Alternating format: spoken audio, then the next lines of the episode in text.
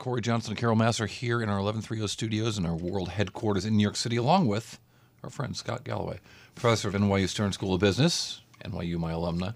I'm an alumnus of uh, NYU, but also as author of a book, um, uh, The Four, The Hidden DNA of Amazon, Apple, Facebook, and Google. These are the companies, uh, Scott, uh, mm-hmm. that that I'm asked about constantly by people in other business realms. And I think that everyone in the world of business looks at these companies and says, what are they doing? What, how do they do that? How do they keep doing that?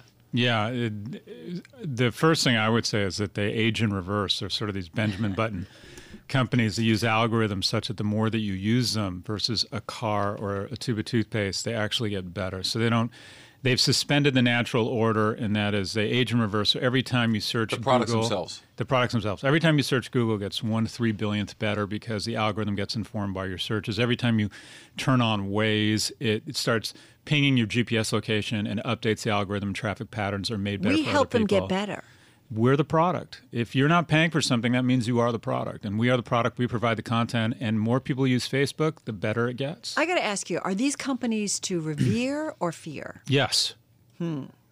uh, okay. Tremendous competition. tremendous economic growth, inspiration, source of national pride. Also, uh, incredible tax avoidance, job destruction at a pace we can't refill those jobs, and a mother of all hall passes where they don't endure the same sc- scrutiny as every other business in How the world. How did they do that?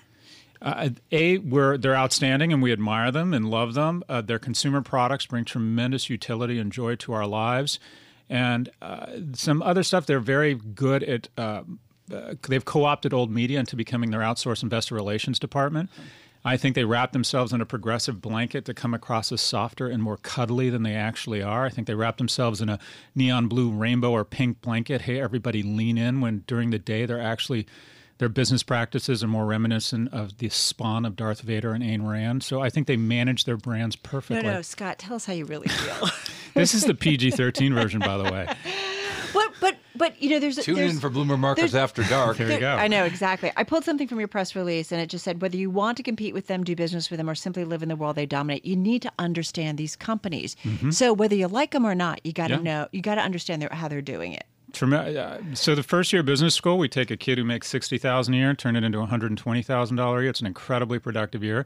The second year is mostly so we can charge one hundred and twenty grand in uh, tuition versus 60 and fulfill the teaching requirements of tenured faculty that should have been put on an ice floe 20 or 30 years ago. If we were going to make the second year as productive as the first year, we would teach everything about these four companies. To understand these four companies is to understand ourselves, it's to understand the intersection between technology, media innovation, and retail. These four companies should be what we're studying the second year in so. Take. Amazon, right? Cory and I spend so much time, you know, talking about Amazon, and Cory will, you know, we'll talk about they sell an awful lot of stuff, but you yep. look at their balance sheet, it's not necessarily one to be admired in well, terms of well, profitability. The balance sheet is they're, they're well, the balance sheet is right. But that's but that's that's a key point, Carol. How do we how does a society function? How do we pay our firefighters, our teachers, and our soldiers when a company can get to a half a trillion dollars in value and pay 1.4 billion in corporate income taxes since 2008 versus Walmart that's paid 64 billion in the last 24 months?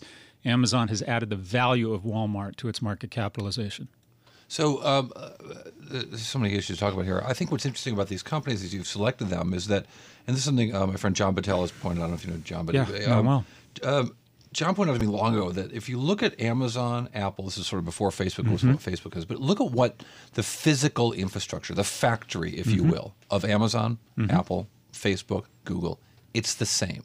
It's it's server farms, it's mm-hmm. it's it's data centers, if you will, it's mm-hmm. even fiber optics. It's a lot of the same kinds of engineers, but you could throw into that mix Microsoft. You could mm-hmm. throw into that mix um, uh, Oracle and or, uh, IBM, mm-hmm. and you don't see the same kind of innovation. So, what is the DNA outside of the industry that they're in? So, th- there's no doubt about it. They've created incredible cultures that result in a lot of risk taking and then bil- and an ability to take these kind of hundred home run risks. But also, t- they are rewarded with an outsized market cap. In the case of Amazon, they have built these physical moats in the form of a warehouse fulfillment infrastructure where there's a warehouse within 20 miles of 45% of U.S. households, or about 80% of disposable income. I would argue these companies are playing. Uh, the, I use a war analogy. The end of World War II, the Germans had better tanks, better officers, but the Allies had 38 gallons of gasoline for every one they had because we cut off their supply routes. Amazon is the business that shows up with 38 gallons of gasoline because it maintains no profitability, but at the same time has its stock consistently bid up. It can borrow money, access the credit markets, borrow money for a lower cost than China. So if I said to Bloomberg, if I said to any business in the world, you can your stock will triple and you don't have to make any money this year, they could be remarkably innovative as well. They play by a different set of rules. Why is this any time different?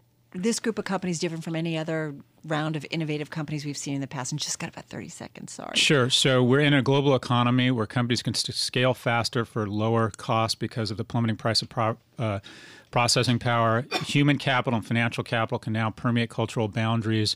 Global markets means a great idea can get a 10x market versus a 1x. So it's become a winner take all economy. Never been easier to be a billionaire, never been harder to be a millionaire. Are these the companies that are around for 100 years? No, none of them will be around in 100 years. Wow. Yeah. Can we just keep going? No. Will you come back? I hope so. I'm here all the time. It's great to see you guys. Nice Uh, to see you. couldn't you. agree more. Scott Galloway, uh, NYU professor at the Stern School of Business. The book is called The Four. Check it out. The Four. The Four. Hidden DNA of Amazon, Apple, Facebook, and Google. This is Bloomberg Markets, and this is Bloomberg Radio.